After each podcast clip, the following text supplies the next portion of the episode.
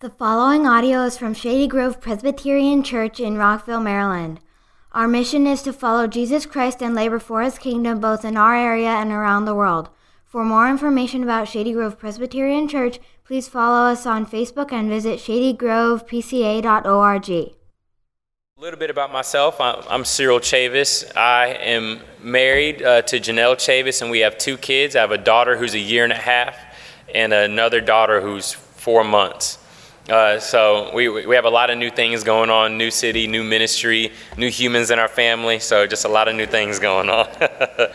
um, and uh, so the RUF at Howard is a startup, so it's not an officially recognized ministry. I've been in DC for a couple weeks. We just moved August 1st, so right now I'm just in the process of uh, communicating the vision and uh, developing partners in ministry and just getting on campus. So I'm actually a student at Howard. Classes start uh, tomorrow. So it's actually kind of funny. Last night I was sitting down and I was like, oh, I got to register for classes. And so I'm, I'm on, on there look, looking for the syllab- syllabi and, you know, trying to sign up for courses. So I think I'm going to take Intro to African American Studies and I want to take piano. I, I, took piano lessons when I was younger, but I never followed through. So I'm, I'm going to try and restart uh, piano.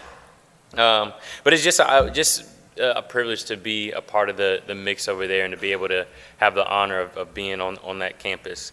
Uh, but and uh, Charlie, he's been on the RUF committee and he's been a real encouragement to me. And we've got together and had lunch, and uh, he shared with me a lot of encouraging things about you all. So it's an honor to be able to stand before you all and to worship with you and, and share God's word. So uh, would you all flip to John chapter 21?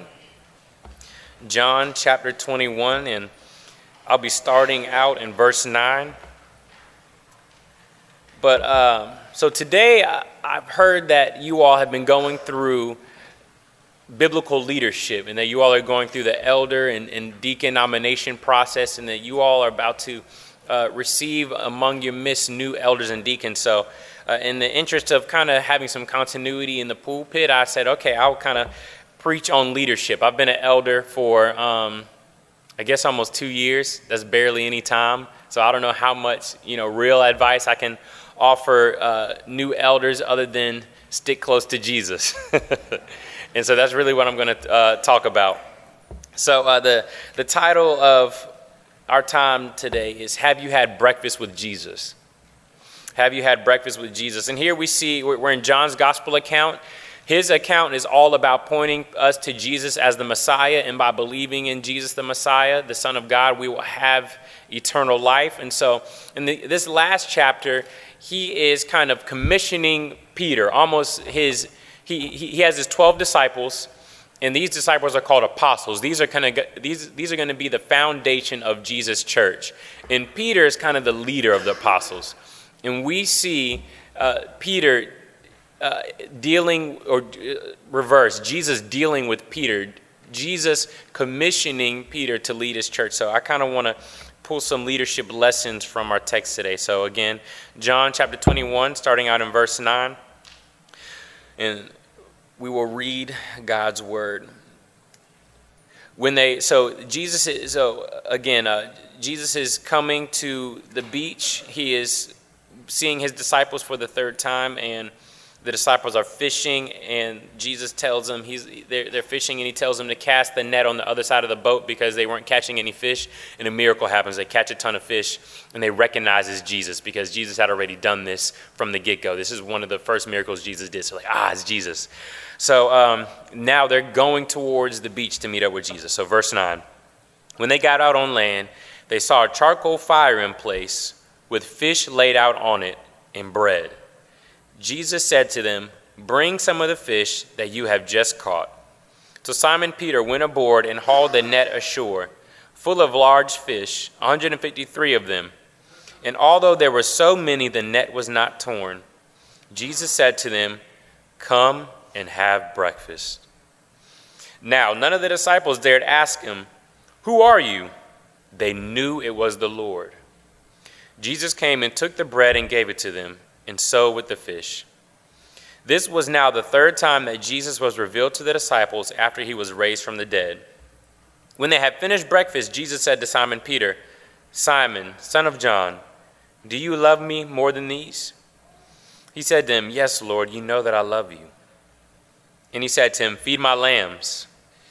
He said to him a second time, Simon, son of John, do you love me? He said to him, Yes, Lord, you know that I love you. He said to him, Tend my sheep. And he said to him the third time, Simon, son of John, do you love me? Peter was grieved because he said to him the third time, Do you love me? And he said to him, Lord, you know everything. You know that I love you. Jesus said to him, Feed my sheep. Truly, truly, I say to you, when you were young, you used to dress yourself and walk wherever you wanted. But when you are old, you will stretch out your hands, and another will dress you and carry you where you do not want to go. This he said to show by what kind of death he was to glorify God. And after saying this, he said to him, Follow me. Amen. This is God's word. Let me pray for us. Lord, we thank you for this opportunity to be here gathered, assembled in your presence. Jesus, we do not take this lightly that you have something to say to us. God, you have given us your written word. You have given us these scriptures so that we might know who you are and that we might know how to live life abundantly. So, Jesus, I ask in this moment that you would send your spirit to fill us, Lord, to fill me that I might have preaching power, that I might uh, glorify your name. Lord, I pray that uh, all that comes from my mouth would be of you, and if anything comes from my mouth that is not of you, I pray that it would wither away and be forgotten. And Holy Spirit, I pray that you would open the hearts of my hearers that they might receive your word with belief, that they might believe your word, and also they might cherish your word. Lord, I pray they would lay it up in their hearts, and they would not only be good hearers of the word, but they would be good doers of the word. The word would challenge them, mold them, shape them, that they might look more and more like you in their everyday lives. Lord, we love you. Amen. So, how many of you are familiar with Steph Curry? Have y'all, have y'all heard of Steph Curry? That's a kind of rhetorical question. He, he is a famous NBA basketball player. Uh, so he, we, we know him for the star that he is, and he is, uh, you know, one of the greatest basketball players in the league right now. Some of y'all may debate that, but he, he's one of the greatest right now.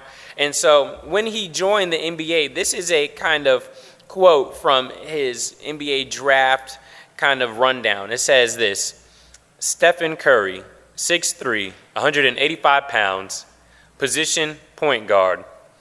Stephen's explosiveness and athleticism are below standard. He's not a great finisher around the goal. He needs to considerably improve as a ball handler. Often struggles against physical defenders. Stephen must develop as a point guard in order to make it in the league. He will have limited success at the next level. Do not rely on him to run your team. So, this is hilarious to us because we know him for the star that he is, right? And uh, he's been MVP of the, MV, uh, of the NBA, and we would expect Stephen Curry to come in as a prodigy, right? We would expect him to come into the to the NBA and immediately be a beast on the court, but it was not like that people did not expect much of him. And this surprises us. This makes us wonder what happened for him to go from zero to 100, right? Uh, and Peter, in many ways, was the Stephen Curry of the early church, right? He was their leader. People knew him. Uh, he was kind of first among the apostles the, the Bible tells us that people would, they knew where Peter was going. They knew where, uh, you know, the Waze app would take him. And so they would set people in his path so that his shadow might fall upon them and they be healed. Like, this is who Peter was in the early church. The Spirit was heavy upon him, the, the, the, the call of God was heavy upon him. And so, people, uh, when they read about Peter and his failure in this passage, they're like, whoa, Peter was not really that great to begin with. Jesus had to restore him. Peter had a, fa- a major failure. What happened to bring Peter from zero to 100, right? And the answer is the grace of God. The grace of God. Now, grace, we, you know, we, we throw this term around a lot, but here's, here's my definition of grace, and I hope it's simple. Uh, grace is God, lo- God loving people who deserve the opposite. Grace is God loving people who deserve the opposite. Because of our sin, we deserve the opposite of love. We deserve punishment. But God loves us in the midst of that. That is called grace. And the thing is, as we're talking about leaderships, I'm going to, you know, specifically talk about elders and deacons, but even more broadly, talking to you generally about Christian leadership. How do we go from zero to 100 in Christian leadership? And I think this is a beautiful picture of what it means to be a Christian leader. In order to be a Christian leader, we must have breakfast with Jesus. Essentially, if leaders are to deal with God's people, they must be dealt with by Jesus. If Christian leaders are to deal with God's people, to lead God's people, to encourage God's people, to uh, extend grace to God's people, they must be dealt with by Jesus. They must be first and foremost people who know the grace of God. And so, a huge problem, I think, with Christian leadership is a lot of times we have wrong motives, right? That maybe we are uh, wanting to go into Christian leadership because we know our family members would be proud of us to do it, or maybe we really feel unworthy and this is a way to prove ourselves, or maybe this is just something to do to be popular uh, before the church, or maybe we've had a lot of professional success and it just makes sense for me to you know, be a leader in the church because I'm a leader outside of the church, or whatever it might be. Or maybe when we get in leadership, we have these deep sins and these deep shame and fear issues and guilt issues. And we think that if I can just do enough in Christian leadership, God will be happy and God will be pleased with me. I can make up and compensate for all of these kind of lacking areas in my life. And what Jesus wants you to know today is that those are not good motivations to be in ministry ministry must flow out of a place of being a recipient of grace. Ministry must flow out of a place of being dealt with by Jesus. Are y'all with me? Because if that is not true, ministry will be cruel and unusual punishment. You will get burnt out real quick ministry will not be fun. I remember, I remember when I was in seminary, uh, one, one of my older mentors told me I was just eager to get into, you know, get through seminary and uh, pursue pastoral ministry. And he said, Cyril, sin and suffering will be there for you when you graduate seminary, brother. He said, there'll be plenty, sinners will still be there, and suffering will still be there. Take your time, sit at the feet of Jesus, learn, and develop and grow. And what I want to encourage us today, the main point I want to drive home is that we must sit at Jesus' feet and have breakfast with him. And there in that place, we find out that Jesus' love overcomes our deepest failures. That the love of Jesus overcomes our deepest failures. So quickly, I'm moving quickly because uh, I want to be out of your way by 11:50 ish. Um, it's 11:38, so we got to move. Uh, all right, so the first thing I'm going to look at is Peter's failure. I'm going to look at Peter's failure. Um, so, in order to understand what's happening here at this breakfast with Jesus, you have to understand Peter's failure. So, Peter was kind of the most uh, kind of rowdy, zealous uh, disciple out of all of them. Um, and so, in John chapter 13, uh, we, we see this conversation between Jesus and Peter. This is the night before Jesus died, and Jesus is talking about he's going somewhere where the disciples cannot follow. And Peter's like, Jesus, where are you going? And uh, Jesus said, Where I'm going, you cannot follow me now, but you will follow afterward. And Peter said to him, Lord, why can I not follow you now? I will lay down my life for you. Jesus answered, you know, some, Jesus, you know, he, he might not have said it like this, but I almost imagine he's like, You will lay down your life for me? Truly, truly, I say to you, the rooster will not crow till you have denied me three times. He's like, while we're talking about laying down our lives, you are going to do the opposite. You will run and deny me three times. And so while Jesus was on the earth, he had many disciples, but there was the inner circle of 12, and then Peter was, there's like almost an inner, inner circle of three, and Peter was one of those. And so uh, Jesus is telling his disciples, I'm going to die. And Peter says, I'm going to die for you. And Jesus is like, No, you're not. You will deny me. And so we see Peter actually denies Jesus. So when a mob comes to capture Jesus, um, he's betrayed by Judas. And while the mob is capturing Jesus, guess what happens? Peter's like, This is my time. I'm going to show Jesus that I'm going to lay down my life. So Jesus takes out a sword and swings at one of the, the, uh, the, the, guards and uh, cuts off his ear. And Jesus says, whoa, whoa, whoa, whoa, whoa. He's, Jesus is basically saying, this is not that kind of kingdom. And Jesus puts the ear back on the servant. He does a miracle. And Jesus willingly goes with the mob. And so the disciples scatter. And part of the reason why they're scattered is because they are confused right now. Imagine you, you giving up three years of your life. You've left all your possessions, you left your family, everything you know, to follow this guy who says he is the Messiah. The Messiah means the anointed one. And anointed one was basically a, a, a code term for the king. So, like, hey, we're following the king. We're getting ready for battle at some point. And so Peter thinks the moment is here. It's time for battle. And Jesus is like, no, I'm not that kind of king. So Peter is confused. When he says, I'm going to lay my life down for you, Jesus, he was thinking, I'm going to lay my life down in battle for you. So he's confused, he's disoriented. All the disciples are like, Whoa, what's, got, what's happening? The king is not supposed to get captured, and the king is definitely not supposed to die. What kind of king gets captured and dies before the war starts, right? And so now Peter is Peter and John are following Jesus. Uh, they're going into the uh, high priest's court. John kind of knows the doorman, so John gets in, and then he goes back and he uh, gets Peter in. And so at the door, they're like, "Hey, don't you know Jesus?" And Peter's like, "No, I don't know him." Right? and then it was cold and so peter goes to a charcoal fire and he's getting warmed up and he's really sketching out because he's wondering what's going on why is his king getting captured uh, and the, someone around the fire says hey aren't you one of jesus followers and he's like no and someone else says yeah i know you i was there i saw you uh, cut off the ear of that guy. And Peter starts cussing. And he says, No, I do not know Jesus. He denies Jesus vehemently, and he does it three times. And after that, Luke's gospel account tells us that, P- that Peter wept bitterly. Even one of the gospel accounts says that, that after the third time Peter denied Jesus, Jesus turned and locked eyes with Peter. Almost, I don't know what Jesus was, was doing there, but it's almost like Jesus was like, I see you. And Peter runs away and cries. The leader of the disciples has denied Jesus three times. And so, uh, and, and, before we, we, look at Peter, can, can we see ourselves here? That even though we are um, in the pipeline for leadership in the church, we have been following Jesus for a long time.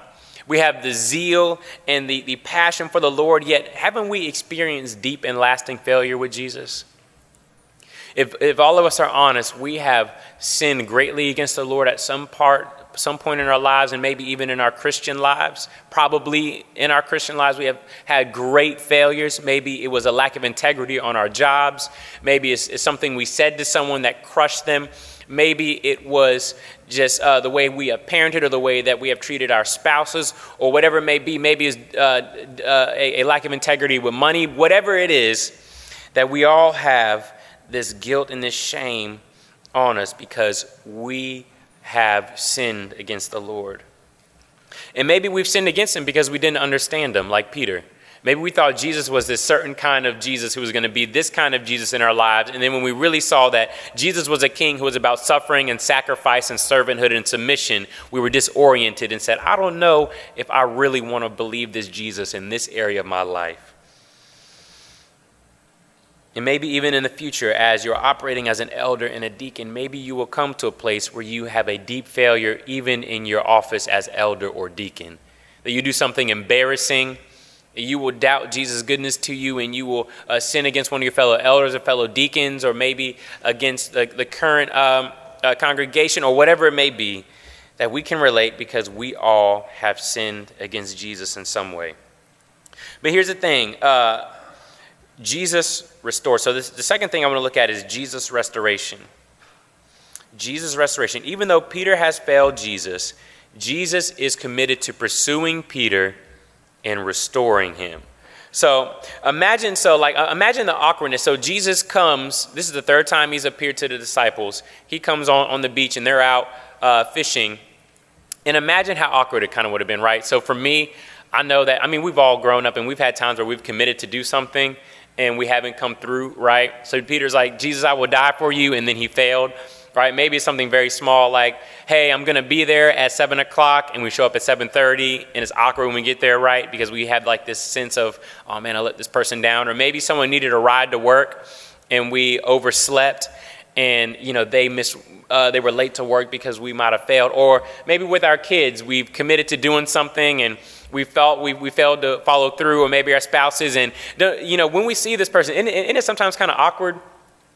Isn't it, isn't it true that sometimes, even maybe even at church, we can avoid eye contact with someone because when we run into them, we are brutally aware that we have failed them. Has anyone ever been there? Am I the only one? And um, I, I, imagine, imagine that you have just did this to Jesus, and Jesus is coming around, and you're like, all the time was probably like, you know, can you imagine that? They're like, yeah, we just denied this guy, and he's resurrected. He's obviously king of the universe, and now he is in our presence and in our midst. Imagine kind of the awkwardness, right? So I think what's going on here is Jesus knows that this is a little awkward for his disciples, not for him, because Jesus, uh, you know, maybe, I don't know if Jesus ever had an awkward moment, but I imagine disciples had plenty of awkward moments around Jesus. So Jesus kind of knows, I need to restore them. So Peter, Jesus comes on the beach, and then uh, uh, Jesus sets up kind of the scenery for Peter specifically, uh, but all the disciples, his restoration. Now, Jesus does it so carefully. Look at, how Jesus sets up this restoration. He, he sets up the restoration in a way that he is always pointing back to the failure. So, the first thing, what are they doing? They are fishing. Um, so, Peter had failed Jesus, right? Denied him. And Jesus restores him while Peter is fishing. At the beginning of Luke's gospel account, guess Luke tells us, guess where Jesus called Peter? While Peter was fishing. And Jesus did the same miracle as he was calling Peter. Jesus, as he is restoring Peter, he is reminding Peter of, hey, remember the moment where you first followed me. I think Jesus does this intentionally. And then also look at the setting. It says in uh, in uh, verse in chapter 18, verse 18, it, it talks about the now the servants and officers had made a charcoal fire because it was cold, and they were standing and warming themselves. Peter also was with them, standing and warming himself. And it says, while they're having breakfast with Jesus, where are they having breakfast with Jesus? It says, when they got out on land, they saw a charcoal fire in place. So even as the disciples are coming to have breakfast with Jesus, this setting is the same setting as Peter's deepest failure. Jesus is setting him up. And then also, even the words that Jesus uses. Peter denied Jesus how many times? Three times, right? And then how many times does Jesus ask Peter, Do you love me? Three times. He says, Do you love me? Do you love me? Do you love me? And here, and, and I think this is what Jesus is doing. Um, and, and, and, and this is interesting. The text says that after the third time, Peter got sad. It grieved Peter because I think Peter knew what was happening. Jesus was trying to remind Peter of the three fail of the three denials. And so you might be like, wow, this is kind of mean, right? Jesus is kind of, you know, rubbing his finger in the wound, right? But I don't think that's what's happening here. I think Jesus is teaching us something about leadership. Like I said, that in order to lead God's people, you have to be dealt with by Jesus. You see, uh, I, uh, imagine if Jesus kind of didn't rip the band aid off, right? Jesus kind of ripping the band aid off here. Uh, Peter probably would have been a great apostle, but he probably would have been always a little bit insecure about, you know what? I'm not really sure how, you know, I know Jesus, I'm cool with him and stuff because he came around a few times when he was resurrected, but we never had a conversation about me cussing out loud and denying him, right? He, when suffering happened, he, he might have been like, you know what? Are me and Jesus good? Because this is kind of hard, right? Or maybe when he, when he had failures, he would have been like crushed because the only reason that he attempted that particular thing was because he felt like he had to compensate for his denial. Or maybe he, he had never been dealt with in front of the other apostles, so his leadership strategy to the other apostles was to prove that he deserved to be the first among them because he had never really dealt with that failure and he would always be insecure. I'm just uh, speculating right here. I'm just thinking about what would have been like to be Peter and lead without having John chapter 21. Are y'all with me? But here, what Jesus does is he says, Hey, Peter, sit down and have breakfast with me. We're going to talk about your deepest failure. I'm going to rip off that band aid. I'm going to force you to stare your sin and your deepest failure in the face, and I'm going to love you in the midst of it. And this is beautiful. Look, look what Jesus says. Um, Peter, he, he says, Peter, you will lay down your life for me. Essentially, I'm, I'm paraphrasing here. He's like, You will lay down your life for me. Like, where you failed, you will succeed. And it's beautiful. The last thing that Jesus tells Peter, he says this in verse 19. He says, And after saying this, he said to him, Follow me. To me, that's beautiful. The first invitation that Jesus gave to Peter as his disciple was, Follow me. It's almost as if Jesus is saying, Peter, I see your sin, I see your failure, and I want you to deal with it. And he's, and he's almost saying, almost, you're at a clean slate. It's almost as if we're at the honeymoon phase of our relationship again, Peter. It's almost as if that failure didn't even happen. You, you are now a renewed disciple. He's saying, Renew your commitment to me, Peter. I love you. There is grace for you. You are forgiven. As far as the east is from the west, so far is your sin removed from you. As high as the heavens are above the earth, so, fa- so great is God's steadfast love for you, Peter. Jesus says, Follow me. And so, elders and deacons, Jesus has this same desire, this same posture towards you in the midst of your deepest failures, past, present, and future, Jesus knows that your temptation will be to run away from your sin, to run away from your failure.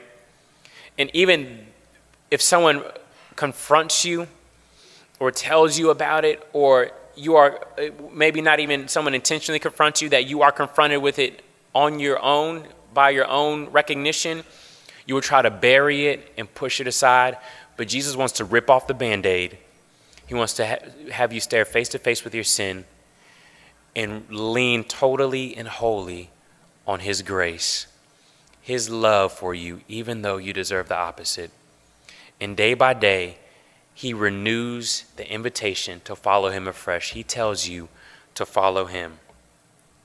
And so the thing is, in the midst of leadership of any kind, in the midst of you following Jesus, in the midst of your office as elder and your office as deacon, your first and foremost role is to have breakfast with Jesus daily and to be someone who is dealt with by Jesus. Because if you are not dealt with by Jesus, you cannot lead God's people out of a place of fullness and out of a place of integrity. And you know what? Even when we fail to, and even in the office when we run away from Jesus, isn't there comfort? Because I know if we're all honest with ourselves, at some point we're going to fail and we're going to run away and we're going to feel this insecurity. It is comforting to know that Jesus is someone who is going to pursue us with his love. He will not let us run away. His spirit will convict us and draw us back to him. So that is my prayer for you that you will be dealt with by Jesus and that his grace and mercy will pursue you all the days of your lives. And his grace and mercy will pursue you even in the midst of this office and even in the midst of your leadership.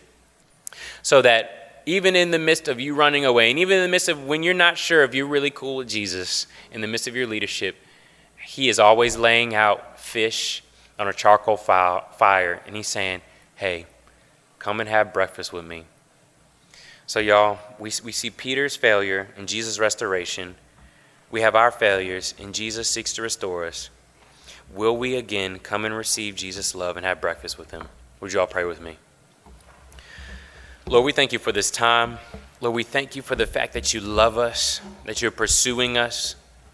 And even in the midst of our deepest failures, in the midst of our deepest sin, in the midst of us running away from you, or even just being there with you, but not being sure if we are totally okay with you, Jesus, you are pursuing us, and you want to lay out a spread for us and have breakfast with us. God, I pray that we would be dealt with by you, that we will be humble enough to confess our sins to you and to each other, that we would turn away from our sins knowing that the mercy of God extended to us in Jesus Christ is great and vast and without limit. There is no sin that is too great that cannot be covered by the finished work that you have accomplished on the cross and in your resurrection, Lord. So, God, I pray that you would encourage us, you would embolden us. Lord, I pray that we would serve and lead out of a place of being filled by your Spirit and of knowing your love. Lord, we love you. Amen.